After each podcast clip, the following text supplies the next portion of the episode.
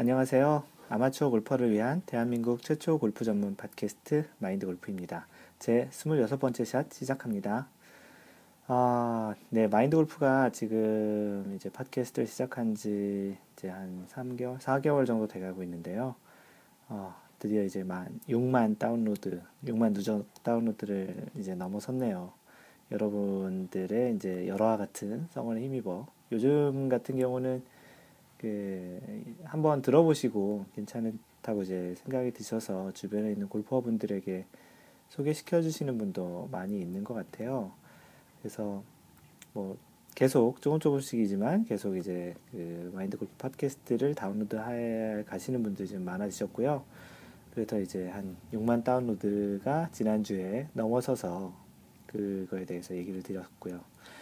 네, 지금 이번 주에는 그 PGA, LPGA 이제 다 진행을 하고 있는데요. 제가 시즌 중에는 아마도 이런 인트로의 PGA나 LPGA 중에서 좀 마인드 골프 그 개인적으로 관심이 있는 것들에 대해서 좀 얘기를 드릴 거고요. 또는 뭐 한국에서 한국 분들 지금 듣고 계시는 아마추어 골퍼분들이 좀 관심 있어 하실 만한 부분들은 약간 summary 형태로 뉴스로 이제 그 마인드 골프가 이 팟캐스트를 녹음하는 시점 기준으로 전해드리려고 합니다.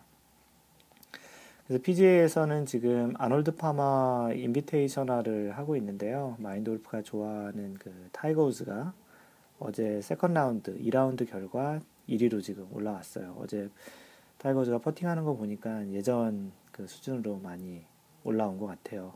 지난번 대회에서 중간에 그, 그 대회를 이제 기권했던 적이 있었는데 그 뭐 무릎 그 당시 아 무릎 부상이 아니고 이제 아킬레스건 쪽에 이제 부상이었다고 하는데 좀 완치가 많이 된 것 같더라고요. 그리고 이제 그와 더불어 위창수 선수도 선전을 하고 있어요. 그래서 공동 2라운드까지 공동 1위고 지금 음, 3라운드를 진행하고 있지요. 지금 참고로 마인드 골프가 지금 녹음하고 있는 이 시간은 미국 시간, 미국 서부 캘리포니아 시간으로 토요일 오전 11시고요. 사무실에 나와서 조용히 지금 녹음을 하고 있습니다. 그리고 LPGA에서는 기아 클래식을 하고 있는데 LPGA는 요즘 뭐 워낙 한국 사람들이 많죠. 대략 leaderboard 한 20위권에 보면 대략 한 10명 반 정도는 한국 그 태극기 모양이 있는데요.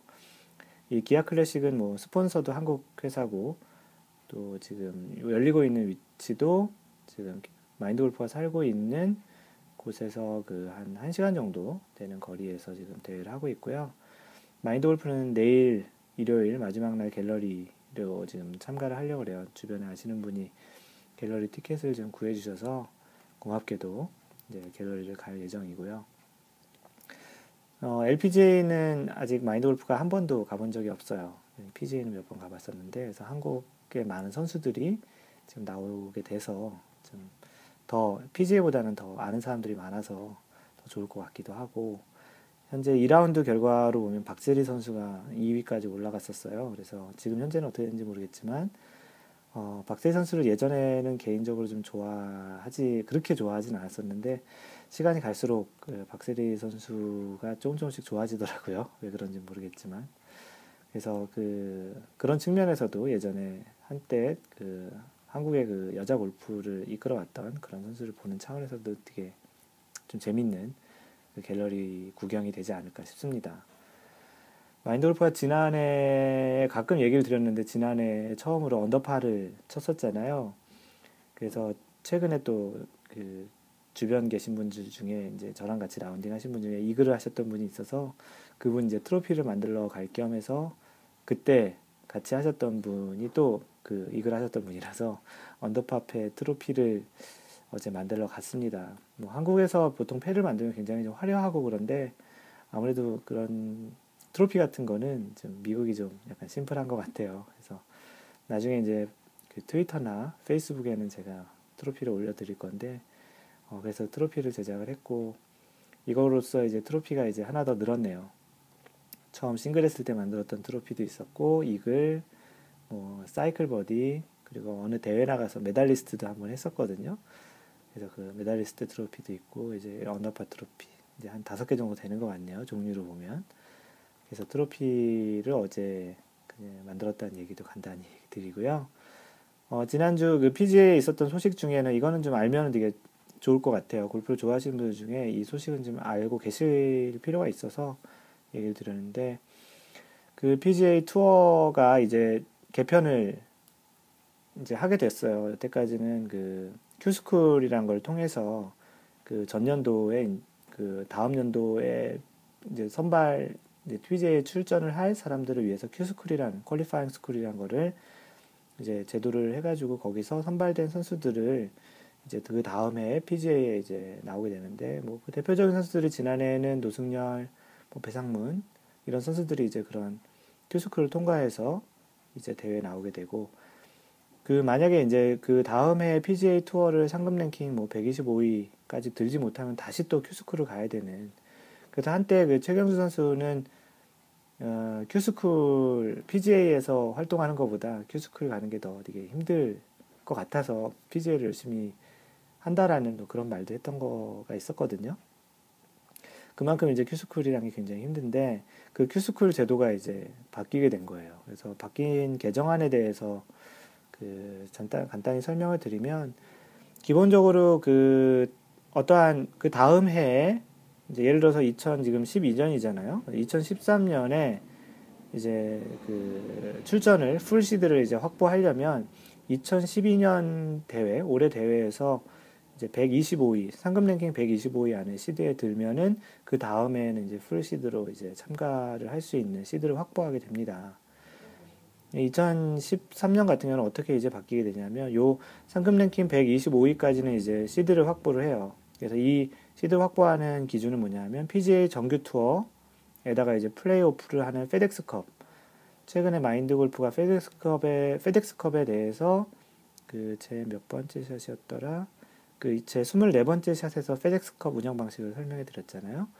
그 FedEx Cup을 통해서 그 PGA 정규 투어와 FedEx Cup을 통해서 나온 최종 상금 랭킹 125위까지가 그 다음 해 2013년 이제 투어에 대한 시드를 확보하게 되고요. 그러면 이제 그 다음에 그럼 어떻게 Q-School과 대치되는 Q-S, Q-School을 진행했던 것과 대치되냐 하면 그그 그 이제 그 PGA 정규 투어랑 플레이오프 그 FedEx Cup을 한 결과에서 125위까지 이제 진출을 하고 126위부터 200위까지 그렇게 얘기하면 75명이죠. 그 75명 하고 또 다른 이제 75명이 있는데 그 75명 어떻게 되냐면 이제 Q-School 대신 이제 2부 투어라는 게 이제 생기는 거예요. 그래서 PGA 그 정규 투어라는 게 있고 2부 투어라는 게 새로 생기는 건데 그 2부 투어를 1년 동안 이제 하게 되는 거예요. 그래서 이제 이 PGA 나가고 싶은 사람이 2부 투어를 1년 동안 활동을 해서 그 2부 투어에서 상금 랭킹 1위부터 75위까지를 이제 선발을 하게 됩니다. 다시 말해서 PGA 정규 투어에서 126위부터 100, 200위까지 75명과 2부 투어를 이제 새로 만들어서 이제 활동을 하는 2부 투어에서 75명을 합쳐서 150명이죠. 이렇게 되면 그 150명이 가을에 세계 대회를 해요. 이게 이제 큐스크를 대체하는 건데 그 세 개 대회를 해서 그 중에 상위 50명, 150명 중에 이제 50명을 뽑는 거죠. 그래서 그 50명에게 이제 시드로 확보되고 소위 얘기하는 그 사람들이 새로운 이제 시즌에 개막을 할 때 진출을 하게 되는 방식으로 바뀌는 거예요.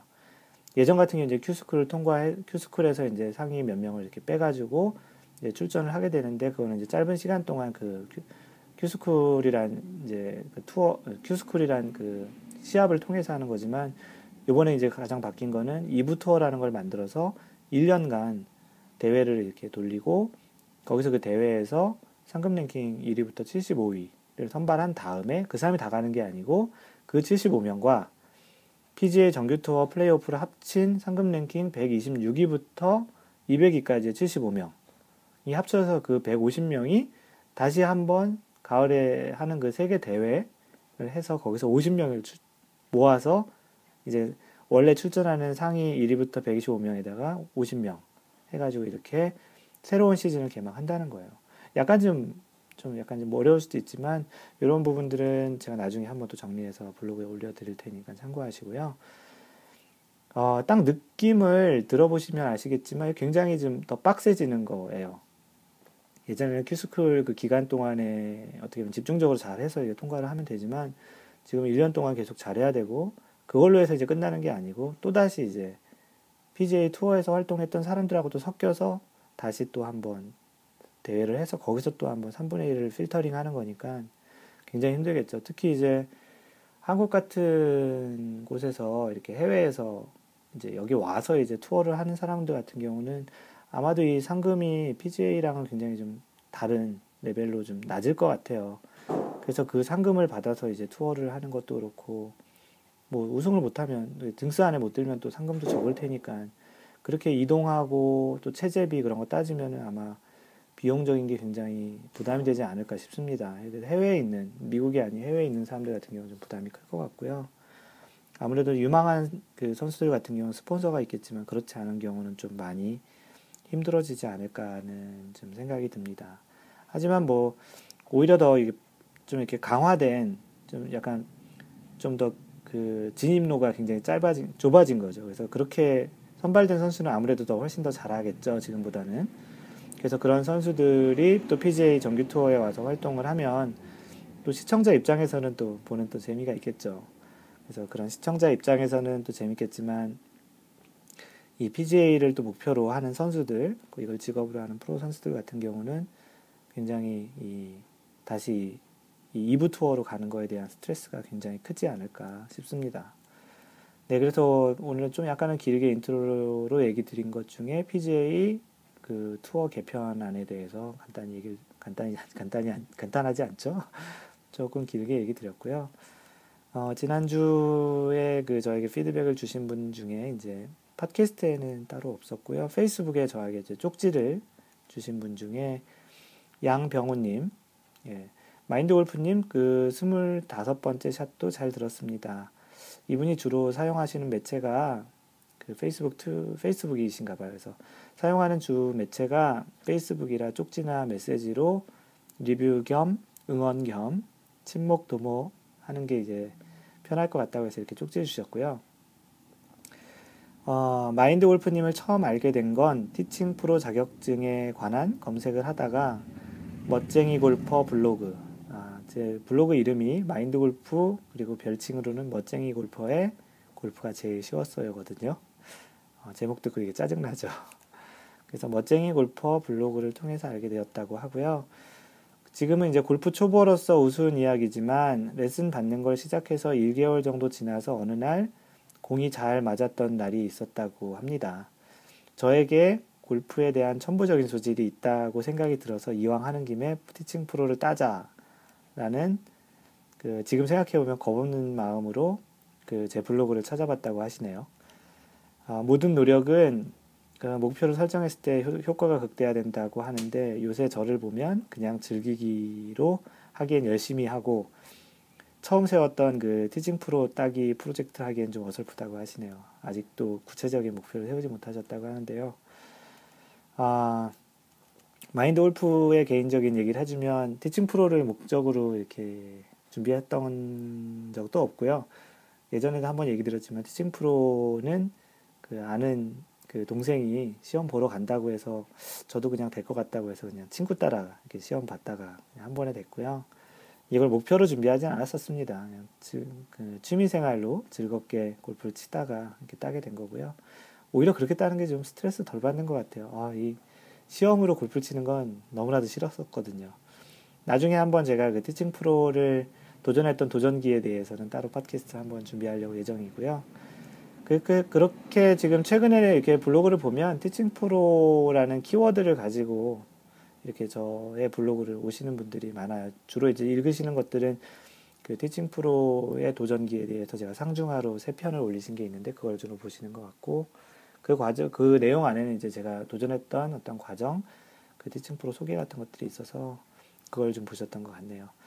어, 목표를 계속 세우셨으니까 한번 끝까지 쭉 잘 해보시고요. 분명히 이제 좋은 결과가 꼭 따지 못하더라도 골프를 좀 잘 하고 즐겁게 하면 좋잖아요. 그래서 양병우님께서 주신 쪽지였고요. 그리고 그 또 페이스북에 글을 남겨주신 분 중에 그 양섭, 송양섭님, 양섭송, 영어 이름은 예, 예이드, YAD 그분이 계시는데, 어, 저와 좀, 좀 긴 글을 좀 얘기를 나누신 분이신데요. 저에게 이제 골프 해설위원 같은 걸 꿈꿔보신 적이 없냐라고 얘기를 해주셨어요. 그래서 골프에 대한 이론과 시, 실제를 결합하고 정보들을 잘 준비한 후 장시간에 걸쳐 얘기를 풀어낸 능력이 멋져 보이신다고 하시네요. 아, 그 정도로 멋지다고 얘기 듣기엔 좀 창피하고요. 그, 그분이 얘기하시기에 이제 제 후배 중 하나가 예전에 어떤 사석에서 그 스포츠 해설위원이 되고 싶다고 그분에게 얘기하셨나 봐요, 후배 중에. 그 이런 멘트를 해서 그 지금 얘기해 주시는 그 송양섭님을 비롯한 주변 사람들이 뭐 어떻게 할 거냐라고 생각했는데 어느 날 그 그분이 축구 전문 해설위원으로 TV에 나타나셨나 봐요. 그분께서 저에게 그분의 이제 성함을 알려주셔서 제가 검색해 봤는데 어, 가끔 TV에서 뵙던 분인 것 같더라고요. 아주 유명하진 않지만 그래도 나름 그래도 얼굴 보면 누구나 다 알 수 있는 그런 분이시더라고요. 그래서 그래서 그 후배를 얘기를 하시면서 혹시 뭐 그런 거를 한번 해보시고 싶으시면 나중에 이제 저 그 마인드 골프가 한국에 가면 같이 한번 셋이 만나는 제안도 해주셨고요. 뭐 마인드 골프 입장에서야 뭐 그런 분 만나보시면 좋죠. 그리고 그 쪽지를 한 날 아침에 사실은 제가 그런 생각도 좀 했어요. 그 PGA 투어나 LPGA 투어 같은 그런 투어를 다니면서 아 이런 그 글도 쓰고 어떤 스케치도 이렇게 정리하고 아니면은 뭐 리포팅도 하고 아 그런 걸 직업으로 하는 것도 나름 재밌고 좀 즐거울 것 같다 그리고 의미가 있겠다 좀 아마추어 골퍼들을 위해서 좀 더좀 좀 이렇게 좀 이해할 수 있는 그런 표현으로 이렇게 설명을 해주고 해설을 해주면 좋지 않을까라는 생각을 했던 차에 이 송양섭님이 이런 그 얘기를 해주셔가지고 아 진짜 이런 걸 한번 꿈을 한번 해볼까 하는 생각을 좀 해봤습니다. 하여튼 뭐 그 정도로 이렇게 좀 좋게 평가를 해주셔서 그 이론과 실제를 결합하고 정보를 잘 준비하셔서 잘 풀어낸다라는 그런 능력을 얘기해 주셔서 어, 제 능력보다는 좀 과하게 평가를 해주셔서 참 고맙고요. 언제 한번 기회가 되면 한번 해보는 것도 참 재밌을 것 같고 도전이라고 생각을 합니다. 지금 당장은 좀 힘들지 몰라도 그런 비슷한 역할을 아마추어 골퍼들을 위해서 하는 거는 의미도 있고 또 제가 좀 잘 할 수 있을 거라는 생각도 조금 들기도 하고 좀 재밌을 것 같기도 해요. 그래서 혹시 뭐 그런 기회가 있으면 한번 도전을 한번 해볼까 생각은 한번 해보게 된 계기가 됐습니다. 고맙습니다. 그 양섭님, 네, 송양섭님. 그리고 제 블로그 방명록에 남겨주신 분이 한 분 계신데요. 비밀글로 남겨주셨는데, 뭐, 그 조셉 킴님이 남겨주셨는데요. 뭐 제가 자세한 내용은 얘기 안 해드릴 거고요. 이분은 그 한인 그 토론토, 캐나다 토론토에서 한인 회사에 계신데요. 그 회사 이름하고 뭐 그런 거 자세한 건 얘기해 드리기는 그렇고 한인 회사에 계신데 회사에서 이제 그 사보를 만들려고 하시나 봐요. 근데 사보를 만드는데 그 안에 내용 중에 그 마인드 골프가 그 써놨던 그런 컬럼이나 글들을 좀 싣고 싶다고 연락을 주셔서 저한테 허락을 받고자 연락을 주셨고 저랑 이제 통화를 했는데요. 이분들 이제 제 블로그하고 팟캐스트를 열심히 들어주시는 애청자 애독자이신데요. 제 블로그의 내용이 그 일반적인 그런 다른 데서 봤던 그런 글들하고 다르고 팟캐스트 내용도 좀 이렇게 좀 공감을 사고 듣기 편하다고 해서 저에게 연락을 주셨다고 하는데 어떻게 보면 마인드 골프가 이 팟캐스트를 하고 그 블로그를 글을 쓰고 또 페이스북, 트위터를 통해서 소통하는 그런 취지가 제대로 잘 전달이 됐고 그렇게 느끼시는 것 같아서 그 굉장히 좀 기분이 좋았었습니다. 제가 원래 이렇게 하려고 했던 그런 아마추어 골퍼들을 위해서 좀 더 접근하고 좀 더 참된 골프 그리고 같은 제가 더 많이 아는 것도 아니지만 위아래로 이렇게 제가 더 많이 알기 때문에 일방적으로 가르쳐 주는 그런 거 말고 같이 이렇게 배워가고 같이 이렇게 경험을 공유하는 그런 차원에서 좀 편안하게 알려드리는 그런 차원으로 방송을 하고 있고 글을 쓰는데 그렇게 받아들여 주셨고 그래서 그 제 글을 사보에 싣고 싶다고 연락을 주셨는데요. 제가 기꺼이 그 허락을 했고요. 그래서 이제 저와 앞으로도 아마 자주 연락을 하고 이제 제 글을 이제 가져다 쓰시기로 됐습니다. 그래서 어, 딴 거보다도 뭐 제 글을 그런 형태로 해서 또 이제 알리게 되는 측면도 참 좋기도 하고 그게 또 의미가 있다고 생각하시고 또 좋은 컨텐츠라고 생각해서 연락 온 걸로도 참 기분이 좋았던 그 컨택이었습니다. 조셉 킴님 고맙고요. 그리고 이제 카페에 글을 올리신 내용 중에 그 칼피스님, 칼피스님께서 이분은 트위터에 또 다른 아이디 쓰시는데 카페 아이디는 또 다르니까 칼피스님이신데요. 그 제 팟캐스트를 자주 들어주시는 분들 중에 한 분이신데 지난번 팟캐스트 그 물잔 효과에 대해서 얘기했던 거 있었잖아요. 제목이 뭐였냐면 왜 골프 스윙과 자세가 변화하는 것을 감지하기 힘든가? 바로 전 25번째 샷에서 녹음을 했던 그 내용이 굉장히 마음에 드셨나 봐요. 그래서 방송을 전부 들은 건 아니지만 들었던 방송 중에 제일 좋았답니다. 방송의 취지를 정확히 살린 골프에 대한 attitude를 보여줬다고 해야 할까 하나요? 뭐 이렇게 해서 제일 좋았다고 굉장히 좋은 피드백을 주셨어요. 그래서 이런 비슷한 지난 방송 25번째 샷에 대해서 샷에 대해서 굉장히 좋게 봐주신 분들이 되게 많으신 것 같아요. 나름 그 좀 이렇게 좀 더더 자신의 그런 상황, 그러니까 샷이 잘 안 맞는. 지금 칼피스님 같은 경우도 최근에 아이언을 바꾸셨는데 샷이 잘 안 맞는다고 그런 고민을 하던 차에 들으셔서 그랬는지 더 공감이 많이 오셨나 봐요. 그래서 지난번 25번째 샷이 특히나 다른 방송에 비해서 좀, 아, 내용이 너무 좋았다. 너무 공감을 많이 했다. 그런 내용을 좀 많이 주셔서, 아, 이런 형태의 방송들이 좀 더더 공감을 사는구나라는 그런 느낌을 좀 많이 받았습니다. 네, 그래서 좀 오늘 인트로하고 이렇게 피드백한 내용들을 좀 얘기해드리는데 좀 시간이 좀 많이 흘렀네요. 본격적인 그 스물, 이제 그 팟캐스트로 돌아와서 오늘 지금 녹음하고 있는 제 스물 여섯 번째 샷, 이제 본격적인 방송을 하고 있습니다.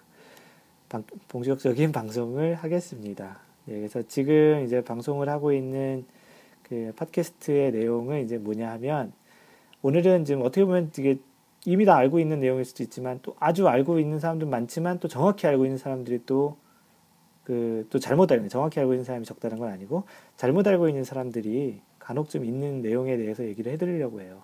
그래서 내용이 뭐냐 하면 그 오비에 대한 내용이에요. 오비, out of bounds.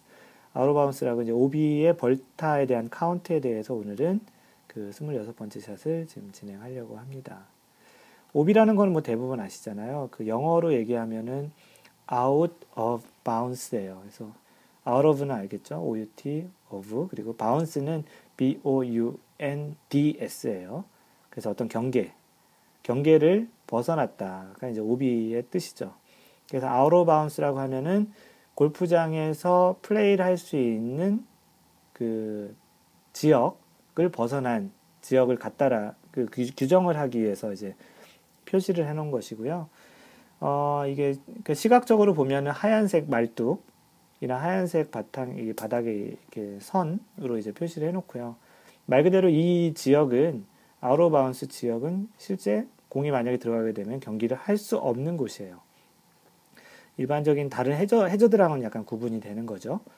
해저드 같은 경우는 실제 플레이는 할 수 있지만 말 그대로 해저드, 그러니까 위험한 곳이죠. 그러니까 위험한 곳이기 때문에 이제 해저드라고 하는 거고 그런 그런 해저드의 종류 중에는 워터 해저드가 있겠고 벙커도 사실 해저드의 종류 중에 하나고요. 뭐 그런 이제 어려운 상황들. 근데 그 오비라는 거는 아무리 이제 공이 좋은 위치, 내가 칠 수 있는 위치 또는 이제 뭐뭐 뭐 약간 어렵지만 칠 수 있다고 하더라도 오비 지역은 플레이가 안 되는 지역이에요. 그래서 간혹 오비 지역에 갔더라도 아나칠 수 있어라고 치는 거는 그거는 이제 안 된다는 거예요. 왜냐하면 거기는 out of bounds예요. 경기를 할 수 있는 지역이 아니라는 거예요. 아무리 그 상황이 어떻든지 간에. 거꾸로 해저드 같은 경우는 상황이 어떻든지 간에 내가 그 위험, 해저드, 위험을 감수하고 치겠다라고 하면 칠 수 있는 지역인 것이에요. 그래서 가끔 보면 뭐 인상적이었던 게 작년에 페덱스컵을 우승했던 빌 하스, 그 최근에 노던 트러스트 오픈을 우승했던 그 빌 하스가 작년 페덱스컵 마지막 대회에서 물에 약간 잠겨져 있는 공을 그냥 쳤죠. 이게 해저드기 때문에 칠 수 있는 거예요. 자기가 위험을 감수하고라도 치겠다 하면 칠 수 있는 거고요. 그래서 이제 그런 것과 오비는 굉장히 다른 거죠. 그래서 그 오비라는 거에 대해서 이제 벌타 카운트에 대해서 지금 얘기를 드릴 건데 그 미국하고는 약간 다르게 한국은 아무래도 땅덩어리가 굉장히 작잖아요. 작은 지역에다가 이제 골프장을 만들려다 보니까 어쩔 수 없이 이런 그 공을 칠 수 있는 지역 그런 페어웨이도 좀 상대적으로 미국보다는 좁고 오비나 해저드 지역이 굉장히 많이 있습니다. 특히 이제 오비 지역이 많은데요. 그 사실 그렇게 이제 오비 지역이 많다 보면 사람들이 이게 치는 그런 플레이 하는데도 위축도 많이 되고 그렇긴 하지만 또 이제 또 이제 오비를 어쩔 수 없이 또 칠 수밖에 없게 되죠. 일부러 치는 건 아니지만 또 좁기 때문에 어쩔 수 없이 치게 되는데 이 오비라는 게 이제 벌타라는 게 있어서 사람들이 더 겁을 내는 거죠. 하지만 이제 골프의 경기를 하는 방식 중에 하나이기 때문에 이걸 완전히 없앨 수는 없고요. 그래서 이 오비가 났을 때 벌타 카운트가 어떻게 되는지를 오늘은 그 마인드 골프의 설명을 듣고서 정확히 아시는 게 또 알게 되실 거고요. 그렇게 해서 이제 앞으로 경기를 하실 때 이제 진행을 그 스코어링을 하는데 이제 참고를 하시면 되겠습니다. 근데 이제 한국에서는 이제 좀 특이하게도 한국에는 원래 이제 그 원래 규정에는 없는 그런 것들이 있어요. 미국 같은 경우도 거의 없지만 한국은 이제 OBT라는 게 있어요.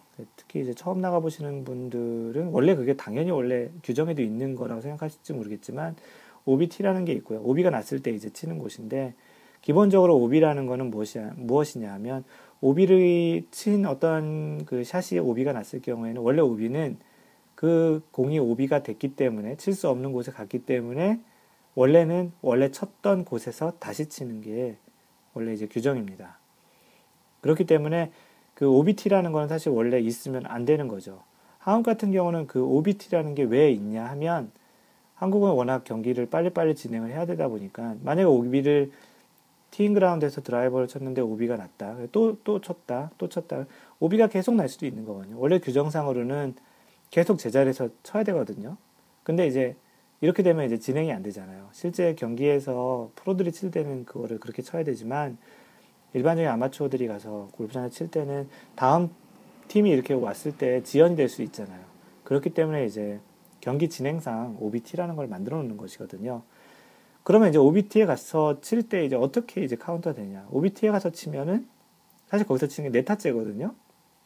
그러면 이게 왜 네타가 되느냐를 정확히 오비에 대한 벌타의 규정을 알고 있어야 이게 응용이 되는 건데 대부분의 많은 사람들은 오비는 이벌타라고 이렇게 생각을 하고 계세요.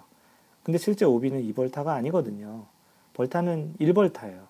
벌타는 1벌타지만 결과적으로 나타나는 효과가 이벌타 효과이기 때문에 이제 이벌타로 이제 통용돼서 얘기들을 많이 하시고 아 오비는 이벌타라고 얘기를 알고 계신 분도 좀 있는 것 같습니다. 그래서 어떻게 이게 이벌타 같은 효과가 나냐 하면 어, OBT가 있다라는 현재 있는 상태로 설명을 해드리면요. 만약에 어떤 사람이 teeing ground에서 마인드 골프라고 할게요. 마인드 골프가 teeing ground에서 티샷을 쳤어요. 근데 오비 지역으로 날아가서 오비가 됐어요. 그러면 첫 번째 친 게 한타가 되겠죠. 그 다음에 오비 지역에 들어갔기 때문에 벌타 한타가 있는 거예요. 오비 지역에 가, 갔다라는 것 자체로 한타. 그리고 원래 규정상은 제가 teeing ground에서 쳤기 때문에 다시 오비가 나면 그 계속 teeing ground에서 계속 쳐야 되거든요.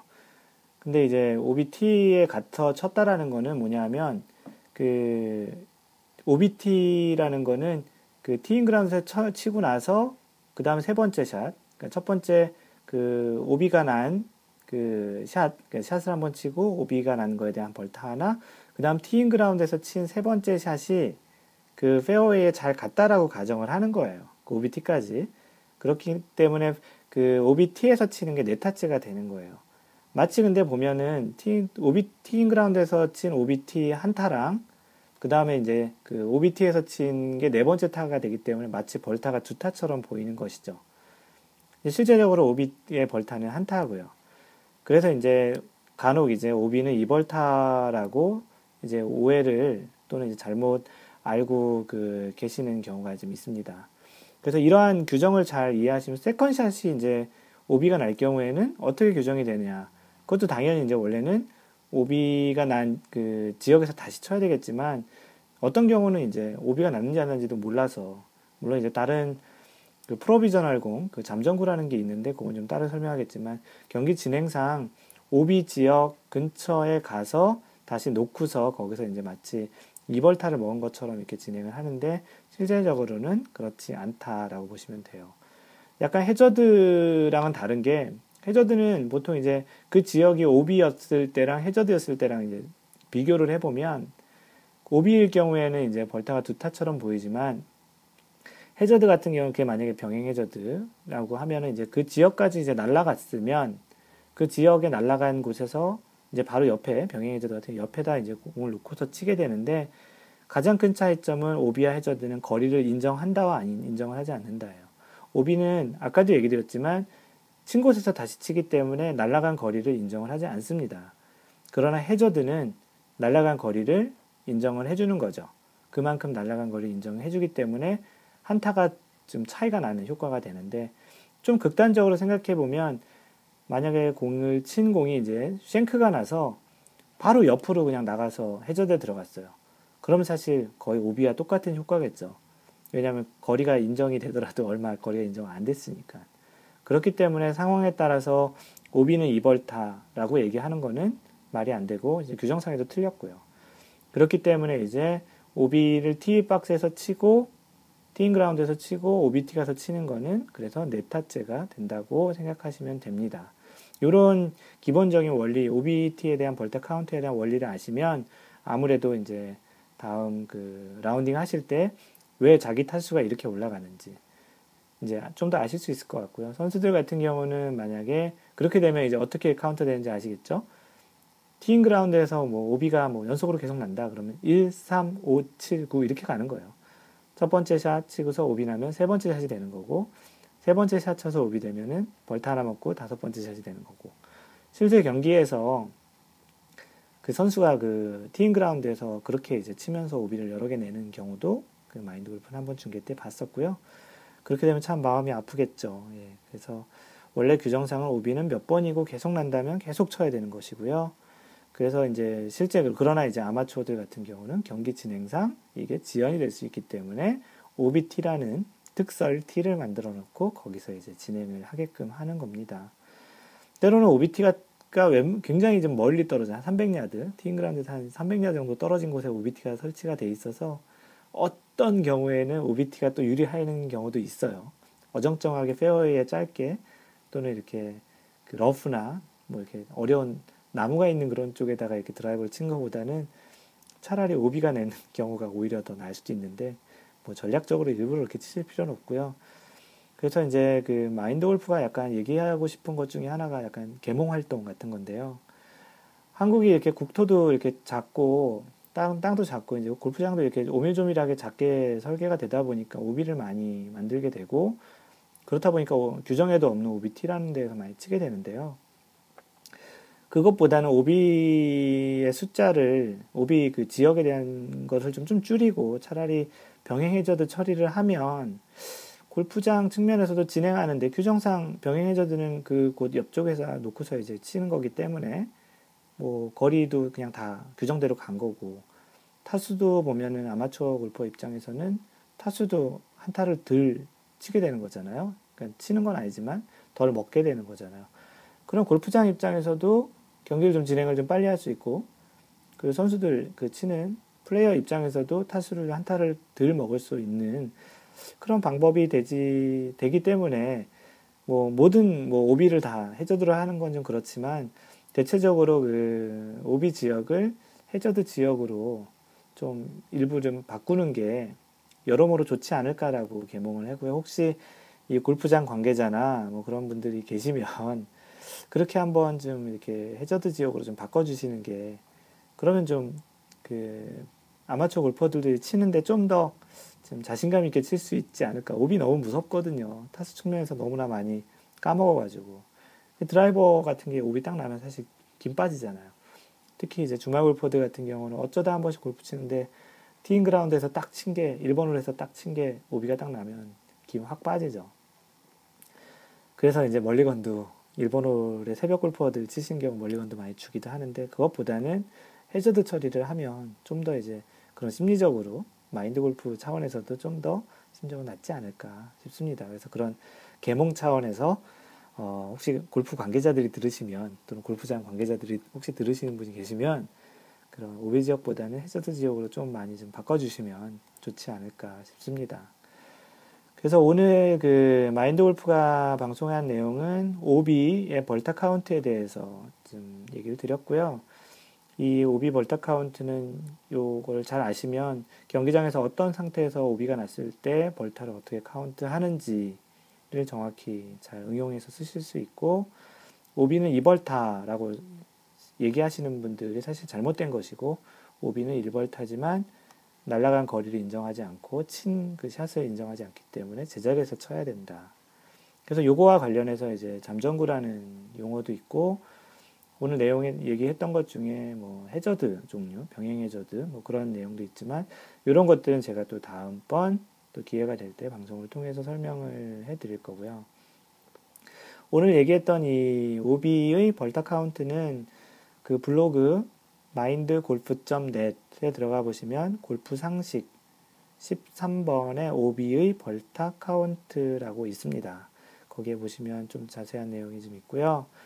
그 블로그는 방금 전에 얘기 드렸던 대로 mindgolf.net 그리고 페이스북은 그 facebook.com slash mindgolf m-i-n-d-g-o-l-f고요. 뭐 페이스북 뭐 블로그 둘 다 그 검색 엔진에서 그 마인드 골프라고 한글로 치셔도 잘 찾을 수 있고요. 정확하게 찾는 거는 제가 방금 전에 얘기 드린 mindgolf.net facebook.com slash mindgolf라고 치시면 금방 찾을 수 있고 트위터 저를 팔로우하시 마인드 골프를 팔로우하고 싶으신 분들은 마인드 골퍼예요. M I N D G O L F E R를 해주시면 되고요. 카페는 cafe.naver.com slash mindgolfer 마인드 골퍼예요. 트위터하고 카페는 마인드 골퍼고 그 페이스북 마인드 골프입니다. 그 오늘 방송 중에 제가 중간에 한번 방송을 한번 잠깐 포즈, 잠깐 멈췄다가 했어요. 왜냐면 잠깐 제가 좀 방해를 받아서 했는데 방금 전에 제가 편집할 줄 아는 그 능력이 아직 없어서 그리고 하고 싶지도 않아서 지금 처음부터 끝까지 그냥 내리 그 방송 녹음을 하고 있거든요. 팟캐스트 녹음을 하고 있는데 중간에 한번 탁 멈췄는데 이게 제가 어, 어디까지 녹음을 했는지 잠깐 까먹어서 아마도 중간에 방송 내용이 약간 어색하거나 아니면 약간 어 이거 뭔가 튀는 것 같은 느낌이 들었을지는 모르겠습니다. 이해해 주시고요. 그 약간 어색했더라도 그냥 아마추어라고 생각하시고 그냥 들어주시고요. 아직 저도 제 걸 아직 안 들어봤으니까 그렇게 이해를 해주세요. 사실 그 방송을 중간에 그렇게 한 다음부터 지금 그 이후 방송은 조금 신경이 좀 많이 쓰여서 어떻게 됐을까 해서 좀 신경이 쓰였는데 그냥 솔직하게 이렇게 얘기를 해드리는 게 더 나을 것 같고요. 사실은 뭐 한번 다시 녹음을 할까도 생각을 해봤는데 아, 앞에 녹음한 걸 또 똑같이 녹음하는 것도 또 어색할 것 같기도 하고 그래서 그냥 아마추어니까 그냥 이해해 주시고 그냥 좀 들어주세요. 그리고 저도 한번 들어보고 영 이상하다 싶으면 제가 다시 한번 사과 방송하겠습니다. 어, 가끔 그 피드백을 남겨주시거나 그런 얘기를 해주실 때 팝캐스트라고 써주시는 분들이 계세요. 제가 뭐 지적질을 해드린 건 아니고요. 정확히 알고 계신 게 좋을, 좋을 것 같아서. 이 지금 방송을 하고 있는 그 애플에서 제공하는 플랫폼 팟캐스트, POD cast. 그래서 팟캐스팅이라고 하는데 팟캐스트 한국말로 그냥 팟캐스트라고 하죠.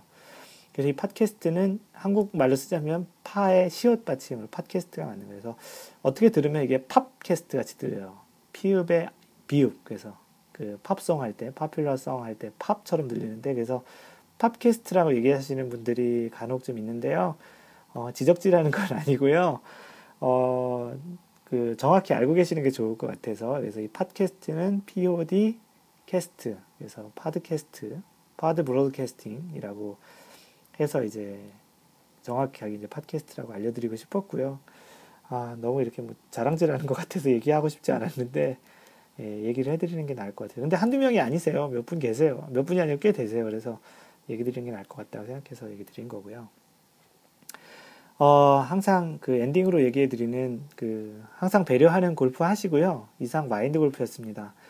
다음번 27번째 샷에서 만나요. Don't worry, just play mind golf. Bye.